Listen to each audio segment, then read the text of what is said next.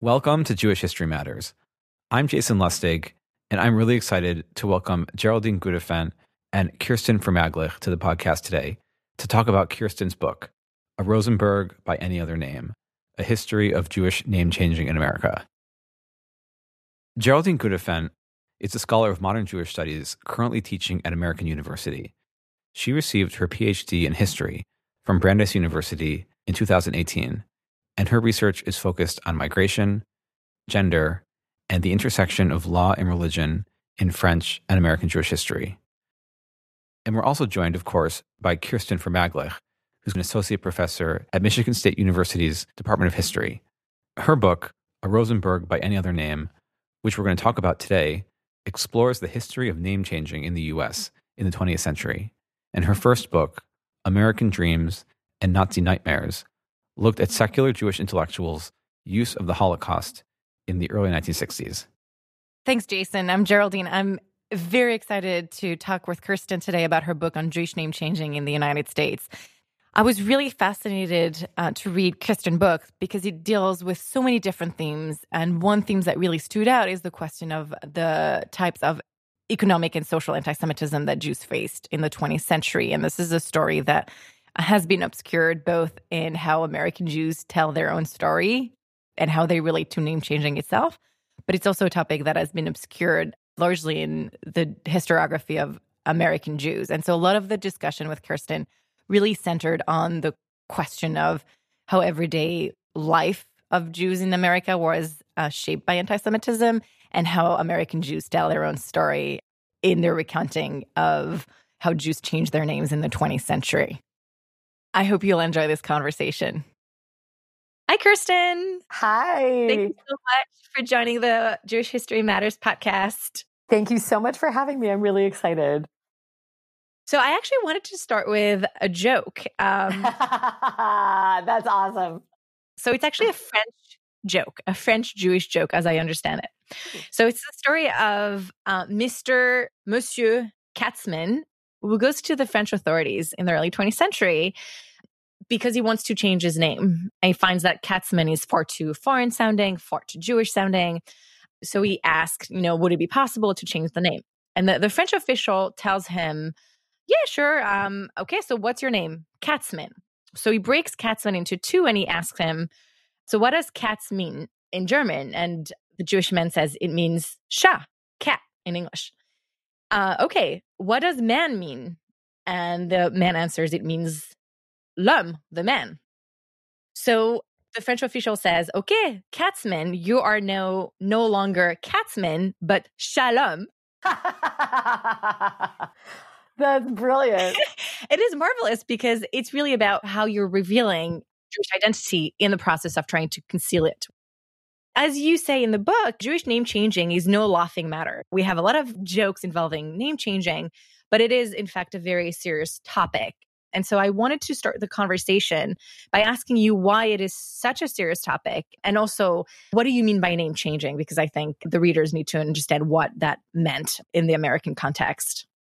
So, the first thing that's really important to say is I only looked at one archive, one space for name changing, which was official name changing in civil court it wound up being an incredibly rich space, but there's lots of other places and lots of other ways that people could change their names. For example, when I started talking about my work, I had immigration historians say, you know, but this is not the only kind of name changing that happens. You know, if you read immigration memoirs, you can see, and I teach for my students memoirs where people, you know, decide to change their name on the shop floor. You know, all the people they work with at the, sweatshop all sit around and spend the day talking about what your new American name should be there's definitely kind of informal name changing. People sort of take on names, and the US is among, if not the, then among the most flexible places in name changing. You can really informally change your name to anything you want without any kind of permission or official status whatsoever. And it's legal. This is kind of Anglo American law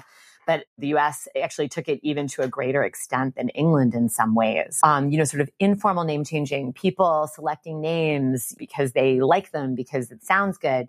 Those actually are are themselves legal. So people can really change their names to anything. So because I was using official name changes in city and civil court, I was looking at people who chose to do so officially, who chose to be having the state know about their name changing. And so choosing to look at official name changing meant that I was also looking not just at the state, it wound up meaning also that I was looking at other kinds of people who might be interested in your name, private employers or universities or other kinds of places and spaces where they might be surveilling you, where they might be watching you, questioning why your name looks different from one place from the other. What I saw gave us a real insight into the impact of name changing and the importance of it, which is actually kind of your second question, right? Why is this important and why is it serious? A lot of what I found in the archives, I mean, I think a lot of people would have found it boring. People's reasons for changing their names, if you didn't spend a lot of time looking at them, they were very boring. You know, I want to change my name because it's hard to spell, because it's hard to pronounce. People can't remember it. It's hard to say on the telephone, you know, a lot of sort of things like that. So you had to kind of read through the lines, but also some sad stories. People who would talk about being excluded in the military, people who talked about their employer telling them they had to change their name when they got promoted, people who wanted to erase memories of having escaped Germany during World War II. There are a lot of those sad stories. And then in other kinds of readings I did and oral histories that I did, it's not always, you know, sort of a tragedy, but there's a lot of lingering sadnesses. There's a lot of lingering ambivalence. And I think the larger part to the story is people feeling like they had to do this. Some of the interesting part of looking at the state and the government's interest in doing this, right? And sort of making name changing available to people so easily, right? So readily. You can change your name, go ahead and change your name. Is voluntarism. The circumstances under which they're changing their names are not free and open. They are constrained. They are significantly constrained they're not sort of forcibly coerced, but they are constrained. And sometimes they are being asked to or told to change their names by employers, by military officers, by defense industry contractors, by people who kind of represent some kind of power and have interactions with uh, state or certainly with their possibilities of getting a job and, and living in America. I think it's interesting that everybody's treated this so much as a joke that no scholars studied it, you know, which I find really interesting, right? That people have so far brushed this and treated it as something that was not serious, that was insignificant or humorous, something that was not really important. So, you actually mentioned the state a few times. So, I wanted to ask you about the state. What's at stake in controlling names and name changes from a state perspective? So, the federal government begins asking about name changes voluntarily on um, naturalization petitions in 1906. It is, you know, voluntary. It's just a line on your naturalization petition. So I only did a very limited look at naturalization petitions, but I found at least a few where somebody clearly had changed like their name so that it looked very different. But clearly the people setting this out, but they didn't fill out a name change. Like the government didn't see this change in spelling as actually being a change in name. So there's a certain amount of laxity that European immigrants are being treated with in their ability to change their names. So my story more begins with really World War One, um, and then especially the interwar period and World War Two, and it spirals as the welfare state, right, as the government begins to be concerned with issues of security and be concerned that the people standing in front of whatever federal worker may not be who they say. So, one of the most important things I think that leads to the 1940s in particular being sort of the place where you see more of these official petitions being submitted than any other time in the 20th century is that the government decides that during World War II, it actually happens in 1938 they begin having defense contractors require birth certificates um, so that they can ensure the safety of their defense planes.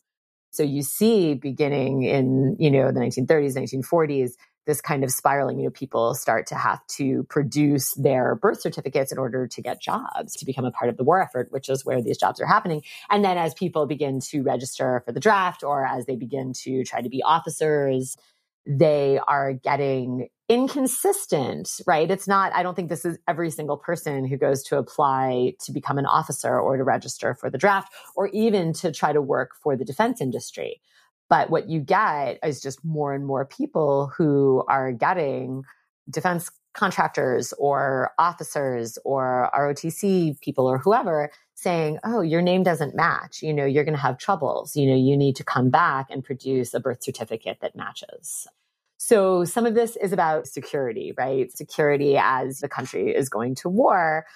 And I think some of it is just about the government beginning to look to documents. They are trying more during the welfare state, but especially during the war to keep track of who's who. I didn't see a lot um, that was necessarily pushed by the Alien Registration Act, but that is something that is, you know, starting to begin to question people who have not become citizens yet. And so my guess is that is playing, you know, a subtextual role in some people's decisions to do this. The state is beginning to want to keep track of people. And so this kind of very open ended name policy, which was working really to sort of bring white immigrants into the country and enfold them seamlessly as the US goes to war, as it begins to offer benefits like welfare benefits, but also especially as it begins to go to a second war, it begins to want to keep track of people. And it's using names as a part of that way of kind of keeping track of people you're making the case for why we need to look at name changing from a legal perspective, right? Name changing as a legal procedure, because one can assume that people lived with changed names for a long time before they eventually decided to undergo a kind of a legal name change. And they probably did it in response to the political and legal context that you've just described, right? All of a sudden, your name really matters. Yes, I absolutely do have evidence of that. It's important to know like how many of these are, you know, people who voluntarily chose to change their names, but then, you know, one year, five years, 10 years, 20 years sometimes down the road, they feel the need to come do this officially. And I have tons and tons of petitions. And as I say, I think it's somewhere between 20 and 30%. It's a significant number of people who say, clear out, this is the name I've gone by for this many years. You know, I am known by this name in all these different places. People sometimes produce all the different documents in which they are known by this name. You know, here's my social security card, here's my this. This is the name that I now want to be officially known by. So, yeah, I mean, it absolutely is about this kind of disjuncture between this kind of flexible policy, but then this kind of as the state comes to be able to control more benefits and also have more sticks that it can wield, it just becomes more to people's advantage to change their name officially. Um, and so that's why they begin doing it in large numbers. I mean, especially World War II, because that's really where the state is is really watching. One of the claims that you you make in the book is that name changing was in some ways a, a Jewish phenomenon because based on the records that you have had access to, Jews changed names in far greater numbers than other ethnic groups. And so I wonder if uh, this specificity also applies to the names that they change. Was there a specifically Jewish way of choosing your new name? I felt like there was. For me, the Jews much more frequently are choosing names that are just the most unremarkable names they can possibly find. I mean, sometimes they are just lopping off the ends of their names in ways that I think are actually really distinguishable which, which provides kind of a code for Jews who are looking for it, right? So a name like Burke, spelled B E R K, really that is not the English spelling of Burke. You know what I mean? Which would be like B U R K E, which is the much more common like English spelling of Burke. So to me, Burke, B E R K or B E R K E is like it's a Berkowitz, right? Like once I started looking at these files, I was like, okay, that's what that is. That's really obvious or Rose for Rosenberg or Rosenstein or things like that. And you see so many of those. And there are jokes actually about sort of coded Jewish names, you know, so many name changes that people can tell that that's a changed name. I think that that definitely does happen to some extent that Jews are kind of just lopping off names in a very specific way, in a way that kind of like makes things easy and allows other Jews to know. I also, though, think that they are in general looking for kind of the most unnoticeable name possible. And that to me is a signal of the fact that they are looking to escape anti Semitism. You know, this isn't about Americanism, this isn't about Americanization. They want to be invisible. And I feel really strongly about this. You know, there's such a sense that people are Americanizing. I still get this comment all the time. and It drives me crazy because number one, most of them are American. 75% of them are native born Americans. They're not immigrants. Um, immigrants can change their names on the naturalization petitions. So here we have these thousands of native born Americans who are born in New York and are like completely New Yorkers.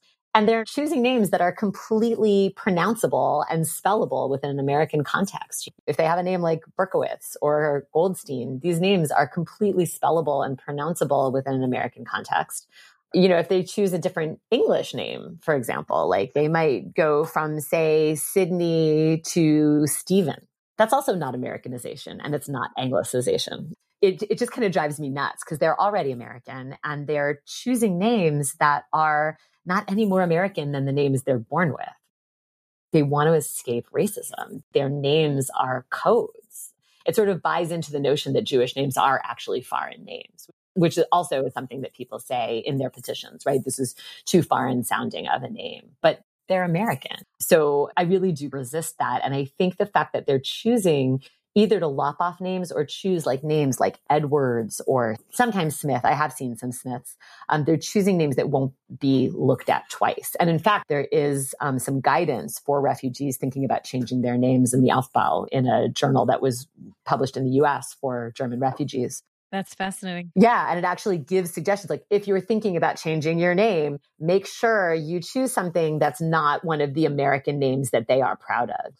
There was a big thing in the 1930s about a Jew who chose a name uh, of a very wealthy, very prominent New Englander, Cabot, right? Kabashnik, who goes to Cabot, right? So there's a whole thing. So don't choose names of any prominent people. Don't choose names of anyone elite. Don't choose names of anybody famous. Americans are very proud of Washington and Lincoln. So don't choose those kinds of names. Choose something that you're not going to be noticed by. Really, the book, among other themes, really focuses on the history of American anti Semitism there has been somewhat of a consensus in most of the American Jewish historiography about the notion that America was uh, unique in that it was better for Jews than pretty much the rest of the world. But in recent years, Jewish historians have started to question this consensus. Of course, uh, in the wake of the Pittsburgh attack, this critique of American Jewish exceptionalism is no longer an abstract debate among historians. We see this discussion going on within the American Jewish community of about whether America is really unique in that sense. And I think those recent events, in turn, have renewed the scholarly interest in the history of American anti Semitism. What your book seems to argue is that American anti Semitism was far more potent than Jewish historians have acknowledged. So I would love to hear from you about how anti Semitism historically has shaped the lives of ordinary Jews, particularly in the economic and, and social spheres when I started this, I didn't think I was going to be writing about anti-Semitism. I mean, I think that's something that is important to know, you know, that I that wasn't where I started it. But once I started looking at it and sort of thinking about how to frame what I was finding, it's really clear. It shapes people's personal lives, right? And one of the things that's really interesting, I think, is the sense that, yeah, it existed, but it didn't really have much impact right? It didn't really affect people. You know, they figured out how to go on with their lives. Or this wasn't really anti Semitism. It was just a matter of, you know, ethnic groups defending their own privileges and priorities, and Jews were no worse treated than anybody else. And my sense is that American Jewish historians felt themselves hemmed in because if you're writing in an American context, the histories of violence and sort of legalized violence against other groups of color, right? African Americans, Asian Americans was so much more powerful and so much more violent that I think that in contrast, American Jews thought, well, we're not the same, right? It seems embarrassing to kind of, you know, talk about Jews in a similar kind of context. And by the same token, it was nothing like what happened in the Holocaust, and so American Jewish historians are kind of like, well, so what happened here isn't that bad. That's my own read on why this occurred. Sort of there's kind of these differing political poles that leads people to sort of make this argument. But it comes into these kind of strange twist ties like, oh, so Jews just created their own vacation homes and they they got employment in their own circles and they figured out how to be self-employed and so they didn't have to be getting jobs elsewhere if you put all of that together, you you offer a portrait of an incredibly hemmed in life, a life that is really feels pretty segregated, that feels very very limited, that does expose you to huge amounts of discrimination, of literal racism. And I think that to me, one of the more important things about looking at names that I think changes part of this conversation a little bit is that, you know, people saying, oh, this is just like all other ethnic groups, you know, preserving their privileges, right? There was some example of, I don't know, how all the telephone operator jobs went to Italians or something like that. But the thing is, is that Jews' names themselves were used as racial markers to discriminate against them. So, this is one of the things that I think was really important about my work. Even though everybody knows this happened, nobody really thinks it through. Applications for jobs and for universities are actually specially constructed to keep out Jews, to try to identify who are Jews and to keep them out. And frankly, both names and name changing serves the same purpose on these forms. So people are using these bureaucratic ways of identifying Jews and, and, marking them. So it's not just an ethnicity that you can choose to be this ethnic group and it identifies your people and your heritage and your culture. People can't avoid this, right? There's no way to avoid having these names that thereby limit where you live, what kind of a job you get, where you go to school, right? Where you vacation, right? A whole host of things. You live this incredibly hemmed in life that you don't really have a choice unless you want to lie entirely and completely and create an entirely new persona for yourself. That's an incredibly hemmed in life. And I think by looking at Jews being treated as a separate race in this way. I mean, I think this is a part, you know, in the US, we tend to think about race as being something that's completely about skin color not always true because of Latinos, but even Latinos, a lot of times the focus is on skin color or, you know, sort of physiognomy, by, you know, facial features. Um, but I think by looking at names and the ways that they are used very, very specifically in this moment, really to identify who Jews are, to really determine this is who the Jews are, right? It's people who answer questions in these particular ways, or who have these kinds of names, and then use that as a basis to exclude them is really marking them out as a separate race in the larger society. So it really did shape people's lives. To say that Jews found workarounds is not to say that they weren't experiencing really significant and painful humiliation and discrimination and racism. Names offer us a lens into that in a way that I think is important. So, you know, when we contrast the situation in the US with the rest of the world, we always think, oh, well, American anti Semitism wasn't as strong because it wasn't state policy. But as you just said, it doesn't mean that it's less painful for the individuals who are experiencing social anti Semitism and economic anti Semitism on a, on a daily basis. Exactly. And also that it is backed up by the state in some ways. Like it's at least certainly permitted by the state. It's not deemed to be illegal, it's deemed to be perfectly legal. I found at least some bits of evidence that it's also practiced by the state. So I have a few petitions from people who say I couldn't get a job, you know, in the 1930s, and then I changed my name and I got a job at a government agency. They're using the same kinds of employment standards. So it is backed up and grounded by the state and is also sometimes even used by the state. Right. And it also speaks to the power of the bureaucracy to discriminate against certain groups. So it's it's very subtle ways of excluding a particular group of people. Yes, I think that's exactly right. And that's why I found bureaucracy. I mean, people don't think about it. They don't pay attention to it. They're actually my most recent article actually deals with name changing more contemporarily. And I look among the groups that are doing much more name changing recently has been transgender people. And there's a recent, very influential book about transgender rights by a person named Dean Spade. I think it's called Normal Violence but it's basically about bureaucracy and the ways that bureaucracy sort of is this kind of reflection in the law of the ways that people can be discriminated against and actually have violence committed against their persons through these very bureaucratic means. These kinds of things that seem on their face non discriminatory actually can be used in these incredibly non neutral ways, right? In ways that commit violence against people for a variety of ways racial, ethnic, gender. They're not at all neutral. But I think that there's more and more a sense of the importance of bureaucracy. It's kind of a way of taking these forms and what we find in the archives and really taking them apart in ways that I think are really important. So I actually have um, a question that also relates to uh, anti-Semitism, which is you know American Jewish responses to anti-Semitism, and I think that's where your book really makes a, a contribution. Instead of looking at famous activists or lawyers who try to respond to anti Semitism by attempting to change the law, you show that in actuality, this wasn't the case for most people. Most people did not become activists, would try to change the law. Instead, they adopted uh, strategies such as name changing that allowed them to overcome kind of the daily discriminations that they faced. So they didn't publicly brought attention to the obstacles that they faced in, in their economic and social lives. And even the, the petitions themselves oftentimes are silent. They try to not bring too much attention to the anti Semitism that they faced. All of this is to ask you how does the picture of ordinary Jews changing their names add to our understanding of American Jewish communal life in the in the 20th century? Why does it matter to look at this ordinary people whose names, you know, have been totally forgotten? Why do these name changes matter?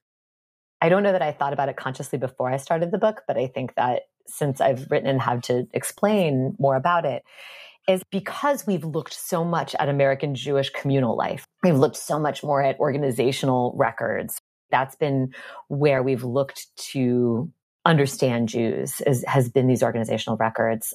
People who affiliate and identify and sort of try to promote a Jewish perspective.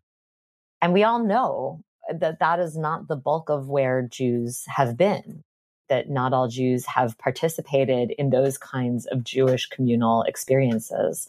Ordinary Jews, for the most part, have not and do not today.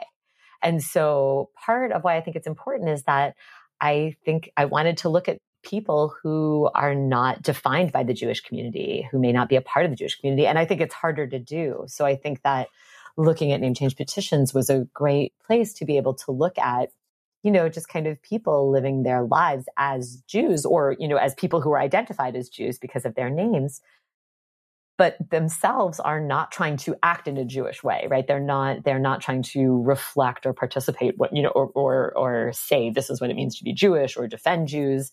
They are living what it means to be a Jewish life. Um, and I really wanted to be able to use these kinds of archives in this way rather than looking at communal records. Not that communal records are bad. I mean, I'll also talk about what I found in the communal records that I think is really important. But I think it's it, it, these kinds of records really do allow us to get a really different perspective on what American Jewish life was like in the 20th century than looking at, you know, archival or synagogue records. I really thought that was important. And I was really grateful to be able to have this kind of really interesting space to look at Jewish life. But I also think that the Jewish community responds differently to name changing. Different organizations, different groups, different people, different Jewish leaders respond differently to name changing. For some Jews, name changing looks like a, a, threat. It looks like people are betraying the Jewish community. And so you can see rabbis and artists, novelists and short story writers and a whole host of, you know, other people sort of painting this portrait of name changers as kind of betrayers. I think that you can see that name changing kind of shines a light again on anxiety, especially after the war a sense that people are kind of abandoning the Jewish community, even here in America, where they don't have to, where they haven't been faced with, you know, any kind of murderous impulse. There's actually a, an article, um, I think, in commentary or in one of, you know, the journals that kind of says that.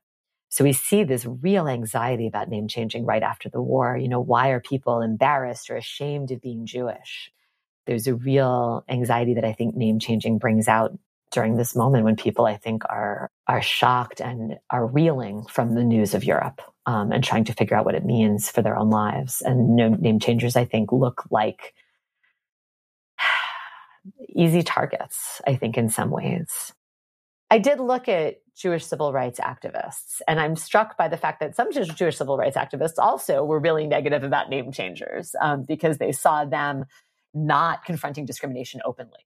So there's a really interesting editorial from the American Jewish Congress from a mid-level activist in the American Jewish Congress who says, you know, you know, great, you changed your name. Can you actually confront, you know, discrimination now? Can you confront racism? No, you can't because you've changed your name and you have to go along and pretend that you're a bigot just like the people you're talking to. You know, this is a completely ineffective way of fighting anti-Semitism. Um, so you have that perspective, but what I found most fascinating that I think people have not done anything with is the ways that civil rights activists are seeing name changing being used as a proxy for Jewishness, right? All of these applications that are being put out by Harvard and Columbia and, you know, employment agencies all over the city, all over the state are asking people, Have you ever changed your name? And they're developing that question and they're using that question as a proxy for Jewishness. And so civil rights activists, as much as they may kind of lament, and I did find, you know, some, a little bit of evidence, at least from from this person's piece and a couple other things, they may they may lament that people are not actively standing up at the barricades and saying this is discrimination, but nonetheless, they are willing to sort of see name changing as like a legitimate activity, right? Something, this is something that Jews are doing and we can't let them be discriminated against. This is a proxy for Jewishness and we need to make it just as illegal to discriminate against somebody because they've changed their names as it is because they attend a synagogue. So to me, I'm really struck by the ways that the Jewish community is kind of forced to engage name changing it's not that everybody's doing it, but it's such a commonplace part of the Jewish community in the 1930s and the 1940s that by the 1940s and 1950s, you know, the Jewish community has to address it in some ways. And while they're not always happy about it, um, and they sometimes sort of mark these, you know, they they decry these Jews um, who change their names. They also kind of support them and defend them, right? They see this as something that Jews are doing and they need to accept it it struck me that in the book, you really tell two separate stories that are related to one another, but are nonetheless separate. So the first one is what we've been discussing, right? How ordinary American Jews turned to the law to change their names. But the second story that you tell is really how this story has been told from within the community by communal leaders, as you alluded to, but also by Jewish authors. So you have a lot of literary references, right? And so I wonder if you could talk a bit more about how uh, that history has been told by American Jews themselves and what it says about you know, their collective identity in the 20th century. What I was struck by is the ways that in the years before World War II, 1930s, 1940s, you know, there are so many people changing their names. And I was really struck by the fact that there are stories like you have the jazz singer, um, you know, is really famous. There's short stories by Ferber. And there are these stories that see name changing as like this ordinary thing. It's a young person's thing. It's something that, like the jazz singer is the best example, but you see it elsewhere. It's something that, you know, sort of young people of lots of different ethnic groups are doing to get ahead. It's a generational split. This is a sense of this is what happens in America. Kind of this Americanization story is totally normal. Lots of people are doing this. Um, and that it has to do with becoming famous too. I mean, the jazz singer also really kind of replicates this kind of image of, you know, this is what famous people do after the war, you see much more anxiety about it. You see still women doing it, but there becomes this very strong sense of betrayal, right? This very strong sense that these people are self-hating Jews. So that that comes from Kurt Lewin. Uh, Susan Glenn has actually written about the phenomenon of the discourse of the self-hating Jew kind of taking over American intellectual life and you know, this kind of sense that if you've changed your name, you are a self-hating Jew, you've betrayed the community, you're abandoning the community. There's no kind of chance for you to reconcile, you know, you are kind of cast out or you're casting yourself out. You're choosing to leave, you know, on your own. And then by the 1960s, 1970s, as there really are no more people changing their names, they're not no more, not no more. There are still Jews changing names, really up through the 80s. Um, Jews are disproportionate in the files, but there's far fewer as this becomes not a part of people's lived experiences anymore, the image becomes of these men. It's no longer women doing it at all. It's all these men who have betrayed their families and their communities by becoming American. I mean, that's the joke actually, is that becoming American, you know, you've become a part of this kind of corrupt America. My favorite vision of this is the movie Avalon directed by Bruce Levinson of these kind of, you know, once you've become a part of America, you, you know, you've kind of embraced its corruption, its television, its, you know, sort of lack of family and lack of culture and lack of community and your entire family life and your culture as you know it will just crumble completely. This kind of latter vision is really different. It's in this later period that you see many more references to Ellis Island officials changing people's names as well, you know, I think because it just becomes more embarrassing to have changed your name. People who change their names look like they've destroyed their families, they've abandoned their culture and their community. They destroyed a way of life, you know, in some ways. To me, it's in part because nobody's really talking about the real experiences of name changing. And they're not really talking about people doing this because of anti Semitism. By the 60s and 70s, there's almost sometimes no mention of anti Semitism. I was really interested of your discussion of how the cultural trope of Ellis Island officials changing Jewish names is actually not as grounded in, historical reality as most of us have, have, assumed. Because, like most people, I also thought that was a, a widespread phenomenon. And I thought it was so fascinating that this is kind of a later story that American Jews have told themselves about name changing. It's a very delicate thing. I've actually, I, and I'm not the only person who said this. I mean, this is the interesting thing for me. I mean, the bulk of my research is more to kind of say, you know, there's no evidence of names being changed at Ellis Island. Um, and there's lots of evidence of people changing their names in the ways that I'm showing. There's lots of documentation of name changing in this really different way. So rather than sort of grasping to a story that, you know, most genealogists believe is not the case. There's not a lot of evidence of it, right? Most of the oral histories, most of the stories that have been told, for the most part, don't tell the story. And US law doesn't give any right to Ellis Island officials to change their name you don't you didn't walk off the island with any documentation that was lasting you didn't get a you know a, your passport changed they had no control over that you know that wasn't what they were doing it's really hard to tell people that their family stories aren't true. But i think that what really happens is that people either just don't know the story or they there's this really kind of negative image of name changing. And so i think as people got further away from the story of name changing you know the at least official name changing that i looked at as people got further away from that the jokes um, and the stories wound up becoming much more squarely pinned on ellis island officials who you could blame, right? Especially in the 1960s and 70s when every ethnic group, you know, every racial group is blaming the US government, very rightly so, for discrimination. This is a story that you can tell about how your culture and your heritage was ripped away from you. And it's a much harder, I think, and more painful story, even though it's a story about anti Semitism, right? It's a, it is a story about hatred towards your group and about discrimination towards your group. But I think it's not a story because people went along and participated in you know they voluntarily changed their names. I think it just it became a, a story that people didn't want to tell. This is not a story that people are talking about when they're immigrants. It comes on much later constructed as the jewish community itself is kind of grappling i think with name changing and what it means in dealing with these kinds of anxieties. And i think people don't want to be the ones who change their family names because it can bring up a lot of pain Right. And that's something I found very moving about the book, especially in the epilogue, is the long lasting ramifications of name changes and how emotional it is, not only for the people who are doing this, but also for their descendants.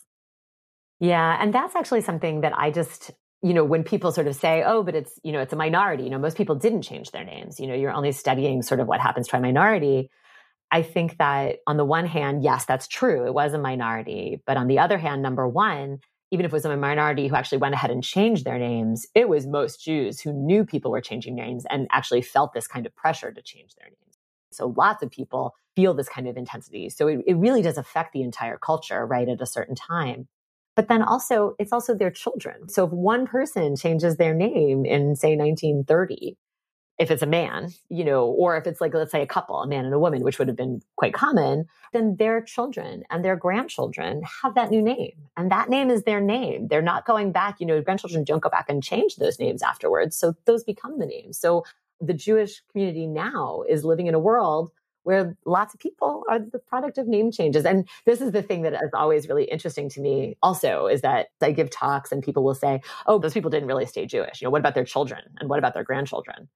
But the funny thing about that is that we all, like, I go to a synagogue and one of the most religious people there has a name that was a changed name.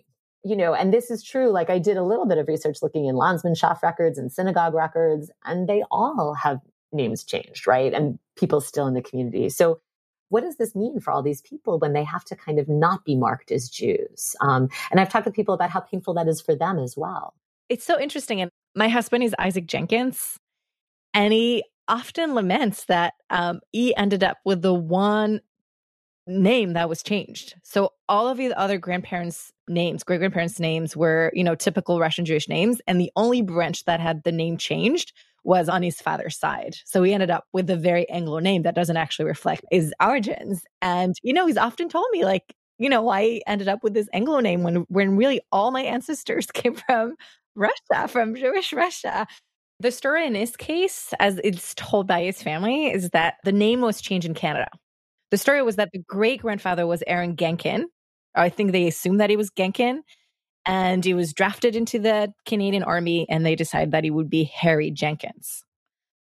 So it's interesting. The Canada piece, I'm not sure. Maybe you have something similar uh, to what we're seeing in the United States, where people are kind of rewriting the history to kind of avoid talking about the agency of ordinary Jews in, in changing their names. I don't know, but it's it's interesting. That's the narrative that is inherited from his family the number of people who sort of tell stories about getting a name changed by an officer or or more likely and i've had a number of this kind of trope like you know people either going into the military and um, having the officer you know sort of say oh you need to change your name or having the officer say that's not actually your name and them saying really? I didn't know it was on my birth certificate right? Or really? I didn't know my family had changed their name. So going in the military is really interesting. That does sound a lot like a story that probably is not true. And that it's probably more true that it sounded like a good name to them at the time. It sounded like something that would be easier to say, you know. Um, I'll hide your book from him. yes, please do. Please do. That's the thing. Like, you know, I really, I feel very bad about these things. I really don't want to be pressured into saying that, you know, it's, you know, your bubbe was lying to you. um, but so I know other people, Marian Smith is the archivist at the National Archives who has published on, you know, sort of the fact that that's that's probably didn't happen at Ellis Island. And she said that she gets nasty emails from people all over the world telling her she's absolutely wrong and all kinds of things. I mean, it's really hard to move away from these stories, and we frequently just don't know. I mean, I think that's one of the interesting parts of this is that people just don't always know their family stories you know they they either haven't done the research or they can't find it. I mean a lot of it is not in documents right, right. Not, not, everybody can find the document of, of their their name changes. And so everybody's kind of grasping for answers and they don't necessarily want answers that make their ancestors look bad. So i think that plays a role into it as well so I am sorry about Isaac. I, I, apologize. I mean, and I don't know for sure. I can't say. But I mean, I assume that Canada has kind of this, I mean, Anglo American law, for the most part, other than people of color and women, is pretty open about name changing, right? And my understanding is that, you know, Anglo American law, again, for white people and men, is basically like your name is your property and it can't be changed against your will. And therefore, the other part of it is that you can change it as you will. Your choice is your choice. I assume Canada is using the same kind of Anglo American law. It's probably the same. I don't know about Canada, but I know something really interesting about France, which is that, as far as I understand it, you can change your name from a quote unquote foreign sounding name to a French name, or whatever French means. And so, as I mentioned earlier, there were people, Jews after the after World War II, who changed their names. And there's been something really fascinating happening in the 2010s, pretty much in the past decade, where some descendants of Jewish name changers have tried to reclaim their usually Ashkenazi name. But until recently, French law actually precluded people to adopt a quote unquote foreign sounding name. So you couldn't go back to your original and that's surname or that's first name? That was for last names. So if you were Katzman and you became uh, Dupont, you couldn't go back to Katzman. So there was actually a group of people organized to have the law changed uh, because they claimed that you know their ancestors that the, the fact that they had to change their names was a form of discrimination, and so they asked that they be able to return to their ancestor's name and eventually they won. And in 20, I think in 2013, the law was changed to allow them to go back to their great grandparents' Ashkenazi names. Do you know how many people changed their name? I don't know exactly. I would I can I can try to look it up. I don't know exactly how many people it concerns, but again, as as you said before, even if the numbers are low, the fact that, you know, the law would preclude people from adopting foreign sounding names and and then that the law was changed as a result of these people organizing, I think is is very significant. I knew that France limited first names for sure. I knew that they had like a list of names that you had to choose from and things like that. And there, you know, the state has much more concern over, you know, that your names sound French. So I, I did have that sense. But what I think is really fascinating is that so in the US, there is no such law. There was no such law limiting people from taking back your names. You could certainly do that very easily. And yet, like, people never do it. Like, virtually nobody has done this. Like, some people have. So I talk in the epilogue about somebody who has, and I have like maybe three examples of people who have done this, but almost nobody does. And so I'm kind of curious whether the existence of a law and then the need to fight it actually encouraged more people to do it than they do here in the US where it's completely voluntary. And so you get a lot of people being like, yes, I'm really upset that I have this name that doesn't mark me as Jewish. And yeah, no, I don't really want to go and change it. But like when I say to people when they say, you know, my, definitely my grandmother's name was changed, was like, well, are you going to change it back? The thing is, nobody wants to change it back, right? And so people lived in these places. Like if people's names had really been changed to Ellis Island, they could have gone back and changed them at any time. And they didn't, right? I have no evidence. I mean, I actually, in my petitions, I think I have like a few examples of Italians and maybe one or two examples of Jews. The Jews who I have going back, um, they were survivors who report that they were given bad advice. You know, they were told to change their names and now that's caused them troubles. The contacts that they had in Europe, you know, don't know them. They're facing embarrassment from their family. So there's there's a few of those examples, but very, very few. You know what I mean? So I'm curious whether like having to fight against something makes you want to do it more than like this kind of voluntary where you actually know you're taking on this name and you don't have to. In one article I read about someone who actually didn't know that he had Jewish ancestry. And when the dad, I think, passed away, he realized that, you know, his family had survived the war. And so I think part of reclaiming the name is also kind of coming to terms with this very particular history uh, in which the French state played a very direct role. Yes, absolutely. And that is looking really different for people in the US. I do want to return to the types of myths that American Jews have told themselves about name changing, and uh, particularly about the fact that we tend to imagine name changers as, as being men, typically, and often single men. And your book showed that it's very much not grounded in the records that you found. So I wonder uh, if you can talk a little bit more about who the name changers were, especially uh, the gender dynamic this to me was one of the things that I found that was the most interesting. And it really led me to see, you know, again, if I didn't go into this project thinking I was going to write about anti Semitism, I also didn't go in thinking that it was a gendered story or that it was a story about family. But I mean, what was really fascinating was that I had this image myself of a name changer as a you know single man, and I realized as I was going through just how many children and just how many women and how many families were changing their names. You know, there were certainly individual men, um, and probably you know, it was a majority men doing it in the mid 20th century. It was a real majority of men doing it in, say, the 1880s, 1890s. But by the time you get to kind of the moment that I'm writing about in, say, the 1920s through the 1960s, 70s, it is majority men, but there is a distinct, I mean, women and children by the 1940s are pretty much roughly parity. There's like 30% women and 20% children, roughly by children, I mean, I should say that children, you're a child legally at this moment um, when you're under 21.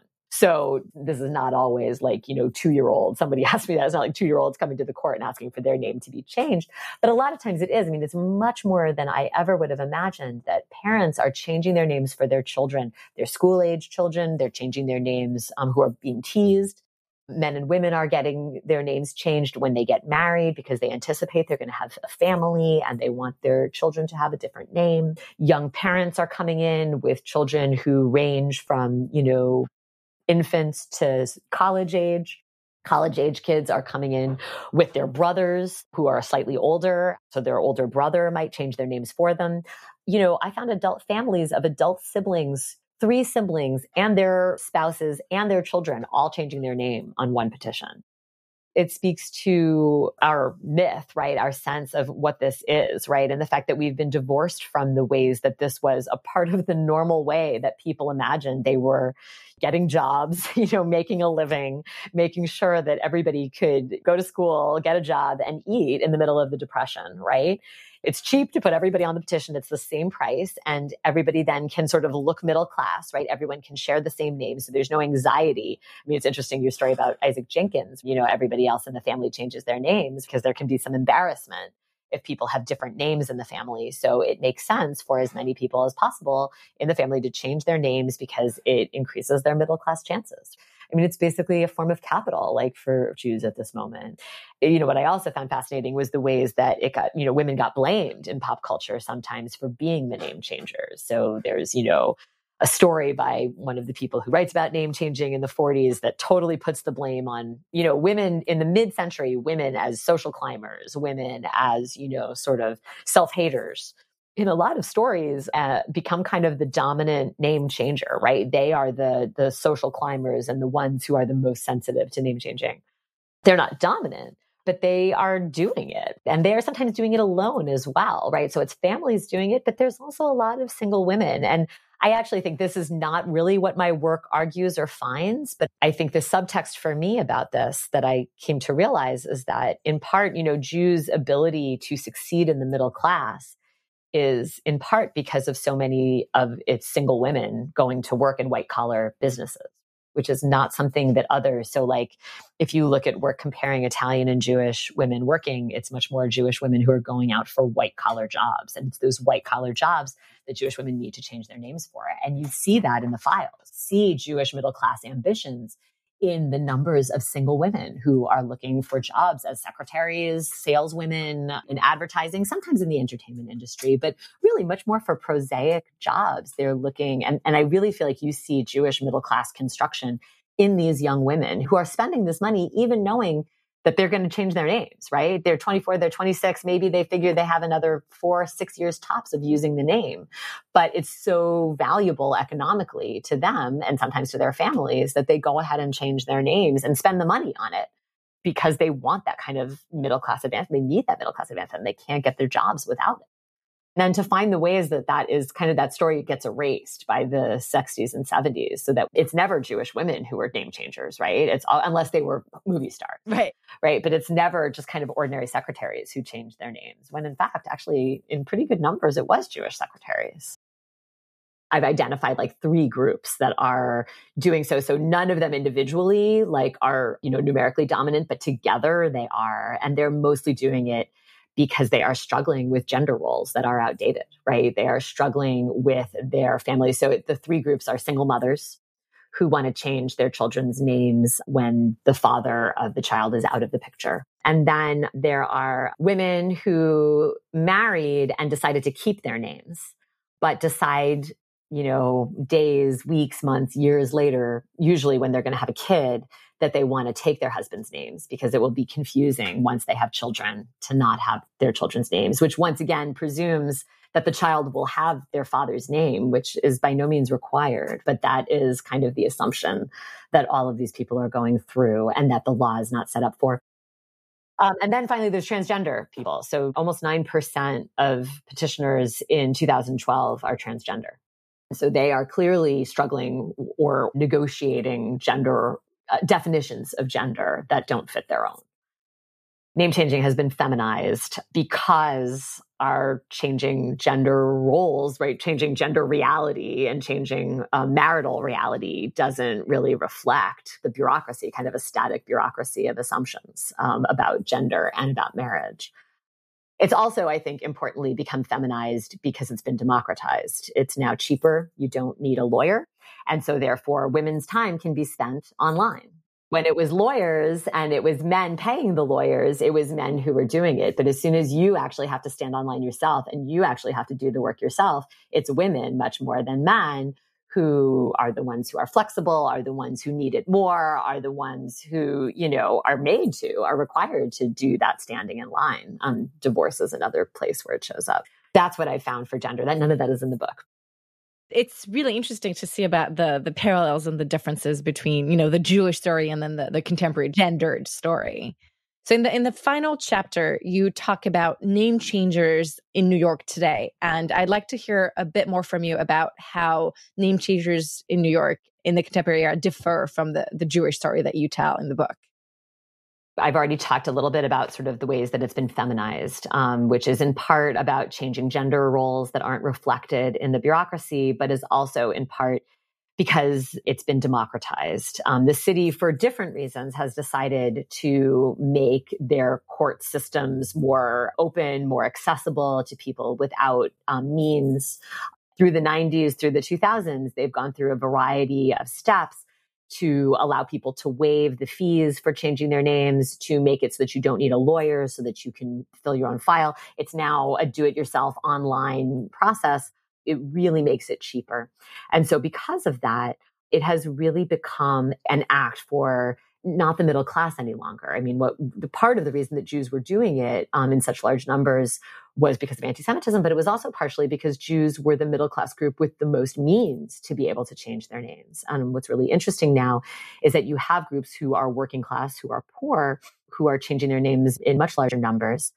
But what's also really interesting about that is that they are not always changing their names for the same reasons that Jews were doing so. You know, middle class Jews were doing so both because they could and because they wanted to advance more in the middle class what I've wound up finding out is that there are still people who are changing their names for ethnic reasons. Um, there are a lot of Chinese Americans who are changing their names, changing first names. Usually it's parents changing their first names of their children. Um, sometimes adults changing their own first names, but more likely parents changing their names of their children.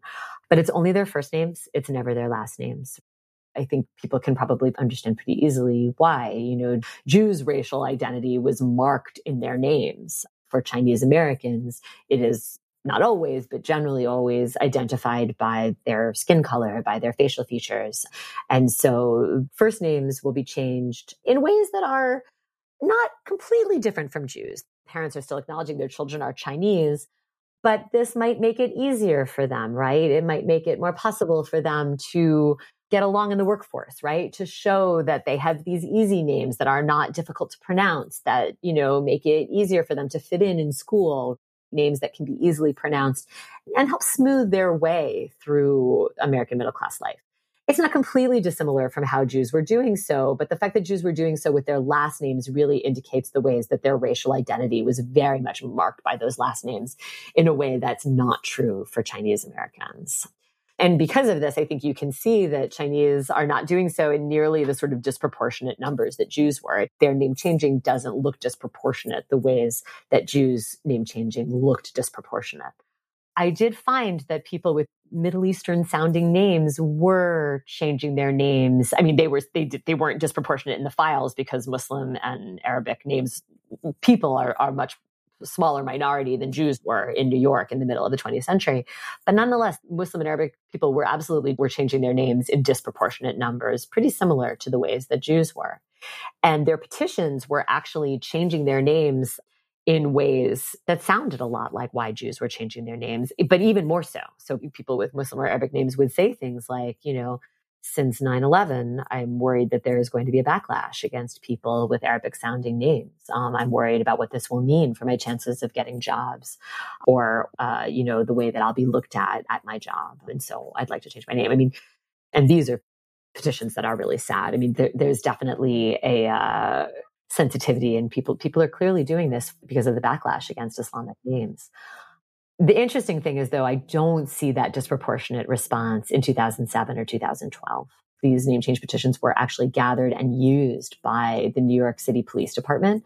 Um, and people who were changing their names were randomly, but it wasn't random, being interviewed, which I think was purposely a signal that was being put out to Muslim and Arabic people in New York that if you changed your name, you would be under just as much suspicion.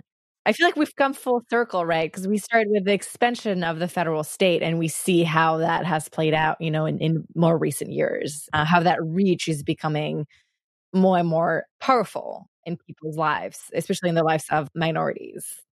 Exactly. Their names are being questioned, right? The state has has made much more expansion into people's lives and those people who are being surveilled tend to be more poor and working class people. And when I give this talk, people will say, well, you know, I have trouble at the airport if my name doesn't, you know, reflect other names. And I say, yeah, but they usually let you through.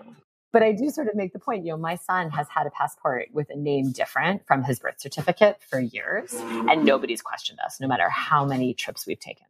And that is not the case for people who are poor, who can't cash their social security checks or can't cash their regular checks or can't get Medicaid, right? Unless their name matches what is on their documentation. So before ending the, the conversation, I wanted to briefly talk about one of the main ideas of the book how name changing allowed Jews not only to enter the middle class, but also, as you argue, to redefine their racial identity as white.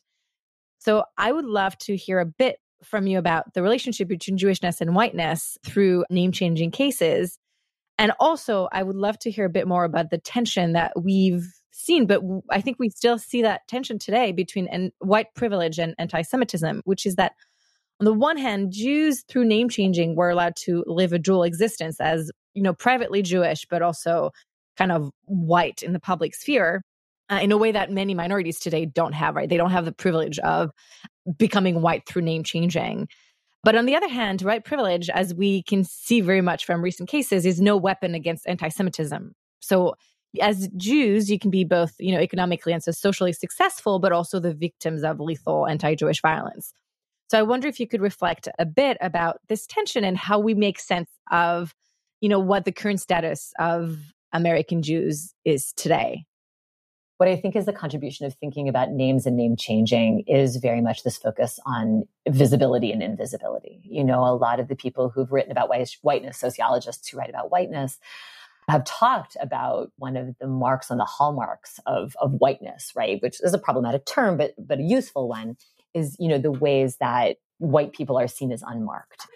And that to me, when I was doing my work, it was something that, you know, so many people who've written really smart things on Jews and whiteness or other ethnic groups in whiteness in historical terms never talked about visibility and invisibility. Like so Eric Goldstein's really great book talks about, you know, how Jews kind of navigate the white black dichotomy mostly through using kind of cultural documents what elites say. Or they talk about neighborhoods, like Tom Guglielmo might talk about, you know, Italians moving to Italian neighborhoods and sort of use very sort of economic, that, that kind of economic structure. But to me, what was really exciting about name changing was that it was so clearly an almost obviously stated desire for invisibility. It was like this very clear statement I want to be white, I want to be invisible. It gave them the ability to be both, right, in ways that we haven't always talked about that Jews' whiteness actually allowed them to be invisible and yet the ethnic option to sort of be Jewish when they felt like it, when they wanted to be Jewish, to kind of, you know, be Jewish in the home if they wanted to, or to come out as Jewish when they felt it was safe, but not necessarily to be marked as Jewish, to be identified as Jewish if it would disadvantage them. In both the petitions that I was reading, as well as kind of like published, you know, pieces on name changing in the 1940s, that's so clearly what people want, you know? And so to me, it was this very poignant and really clear, like reflection of this desire for white privilege, which is about the fact that you can go through life completely invisible and, and not be identified for exclusion. I mean, certainly like, so you might ask about like Sephardic Jewish names, which people have asked me about. Those names were not ones that were identified as Jewish names. So people who might have identified as Sephardic Jews were more likely being racially marked by their skin color than they were by their names. But nonetheless, Jewishness does not equal whiteness. Um, and that's a problem. I think that clearly the people that I look at, they were imagining and wanting whiteness. And I, I think that that analysis is, is a fair one but it does not speak to all Jews. And it doesn't speak to the entirety of the Jewish experience. So that's one limitation of it. The question about the contemporary moment and the ways that Jews maybe I was just at a conference where Karen Brodkin, actually, the first person who really sort of wrote her book about how Jews became white, said, you know, it can be taken away. It's provisional. Just because we saw this trend happening doesn't mean it's still the case, you know.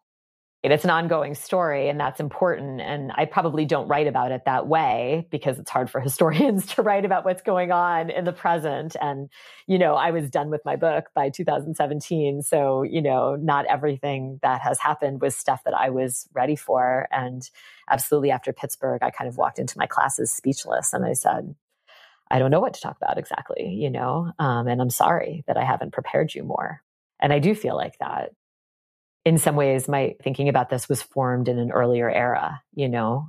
And I think that, you know, when I gave this talk in December of 2016, so right after the election, somebody asked me in the audience if I was aware that Jews were now identifying themselves on Twitter with the three quotation marks. So it's a far right thing that then Jews have embraced and adopted themselves. Right. So it's a far right thing that, you know, in order to identify who the Jews are, you know, the far right was using sort of three quotation with three scare quotes around their names to identify them as Jews. And that Jewish Twitter Jews themselves were embracing this um, and actually identifying themselves as Jews using three scare quotes. You know, I think that we're entering into a new world. I think that a lot of the things that I found in sort of a social an educational, in a work world, in employment. I don't know that that is necessarily changing. I don't know that. Um, I mean, certainly we have civil rights laws now that are there that do make it illegal to ask questions about name changing. So some of the things are in law. Some of the things that kind of enable the story I told, you know, I think are there. And I think that Jews have been able to take advantage of this white privilege in a social and an economic way. But it doesn't necessarily speak, I think, to uh, other ways that I think that anti-Semitism has it's become more visible. It's become more respectable in some ways in some circles not in all circles, but in some. And I think that that it doesn't necessarily change for me what I wrote because I think that, as I say, the experiences of those people sort of thinking that they wanted this whiteness, they wanted what that meant for them, I think is really real. I think it reflects the experiences of those people then and their ability to write it into law that they could have that kind of white privilege, I think is what happened but that doesn't speak to other kinds of cultural ways that Jews still are, can be, have been, and in fact, maybe are more being marked off as not white, are being targeted as not white. Those tropes clearly were there under the surface and, and sometimes open. And I think now they've become more open. You know, I think that my work says that there's much more to be done about anti Semitism that we need to look at anti Semitism as a broader American phenomenon and figure out the ways that it did meaningfully impact people at the time and ways that that had lasting impact and ways that it's not and that there are other kinds of forms that have become more virulent or more significant right now Thanks so much for listening to this episode uh, and this fabulous interview. Uh, and thanks, Geraldine, so much for sharing this conversation. It was such a pleasure. And I learned so much from Kirsten's book in the wake of Pittsburgh, the Pittsburgh attacks, and really what a lot of American Jews are, are, perceiving as a rise in anti Semitism in the United States. I think American Jewish historians are really reconsidering the narrative of Jewish history in the United States. And Kirsten's book is a great addition to this because she really considers the role of everyday anti Semitism in the life of Jews. And really, the story of name changing is the story of how Jews have responded to anti Semitism. And in really focusing on this particular aspect of American Jewish history, she's really helping us rethink the role of anti Semitism and the agency of Jews in responding to it. I think that part of what's happening here that's so exciting, so interesting, and it comes across in this conversation and in the book is the importance of names as a signifier of broad social issues. Of course, the title is a reference to Shakespeare, right? What's in a name? But of course, there's so much in a name. And I think that that really is something that we should keep in mind. There really is no such thing as a Jewish name, I think, but names are signifiers of how people want to fit into or be a part of a society. And it's part of this broad discussion of the nature of, like you said, anti Semitism, but also people's drive towards acculturation, you know, or assimilation, if you want to use the term. There's so much going on here. I want to respond to what you just said in two ways. The first one is that it's really interesting that you said there's no such thing as a Jewish name. I, I would agree with you, except that this is, of course, not the understanding of the historical actors that Kirsten is looking at, because there was a sense at the time within American society that there was such a thing as an American name. You know, Ashkenazi names, Ashkenazi sounding names were seen as specifically Jewish. And what Kirsten shows is that they were seen as markers of Jewish identity. So names actually made Jews visible. And that brings me to my second point, which really has to do with the question of assimilation. Kirsten has noted in, in the interview that this is really a story of Jews trying to Americanize. But she really counters this by saying that a lot of these Jews were already American born. They were already Americanized for the most part. So th- this is not a story of Americanization, but really a story of how to make oneself invisible in light of daily anti Semitism. So even though one might say that there's no Jewish names, people were identified as Jews by their names. And so name changing was a way to become invisible and to really join the middle class by accessing jobs um, and an education that was very much limited. This highlights another important aspect, which is the importance of agency. Jews are making choices, active choices about their names. And of course, here we're really talking about last names, but it goes for first names too what names does somebody who's having kids in the 60s, 70s, whatever, or even today, right? What name you give your child has to do with so many factors. but people are choosing names for their children that they, that they think will help them to be a part of the culture in which they're living. Right. And that's something I didn't really discuss with Kirsten, actually, because the, the focus was really on surnames, but first names are also really interesting. And they're, I think they're standard English names that are very much Jewish in the American Jewish context. So there, there's a way to pick English names that mark you as as Jewish. So that's a really interesting way to think about yeah names and and kind of transmitting your own identity while being invisible to the, the broader society that you live in. Right. It reminds me of this survey that was circulated pretty widely uh, a few months ago on Facebook about Jewish names. It was focused on first names, but I think that that what this whole kind of conversation focuses us on is that names matter. Right. Absolutely. And the, the interesting part too is that changing your name, changing one's name is is not the end of the story. And in fact, in the United States itself, name changing was seen as something that was Jewish. And so, one way that universities and companies discriminated against Jews was not only by trying to identify their names as Jewish, but by asking people if they had ever changed their names. Yeah. And usually, name changing was seen as a marker of Jewish identity. Yeah. So it's really interesting to see how the bureaucracy is really trying to assert who is Jewish based not only on their names, but on the changes in their names. Mm-hmm. Yeah. One kind of final thing that I think is just so interesting and that I also think has really important ramifications for a whole range of issues. It goes back to something that you said at the beginning of your conversation with Kirsten. This idea that like, you know, this is really funny, right? You can tell all these jokes about name changing, but this is like a really serious issue. I think that there are so many things that are happening around us that seem kind of funny, but are deadly serious. I absolutely agree with you. And I think what's really fascinating about jokes is that they both obscure and highlight something about a particular community. So in this case, I think through jokes about name changing, American Jews have kind of rewritten their own history and the role that anti-Semitism has played in it. And here, really, I'm thinking about the Ellis Island jokes and the notion that those those name changes were imposed on Jews. Jokes are really revealing about American Jews' psyche because they really reflect their own anxiety about identity, about belonging to American society, and also about cultural transmission to the next generations. All right. Thank you again so much for sharing this conversation with us. Thank you so much for having me on the podcast, Jason. It was a real pleasure.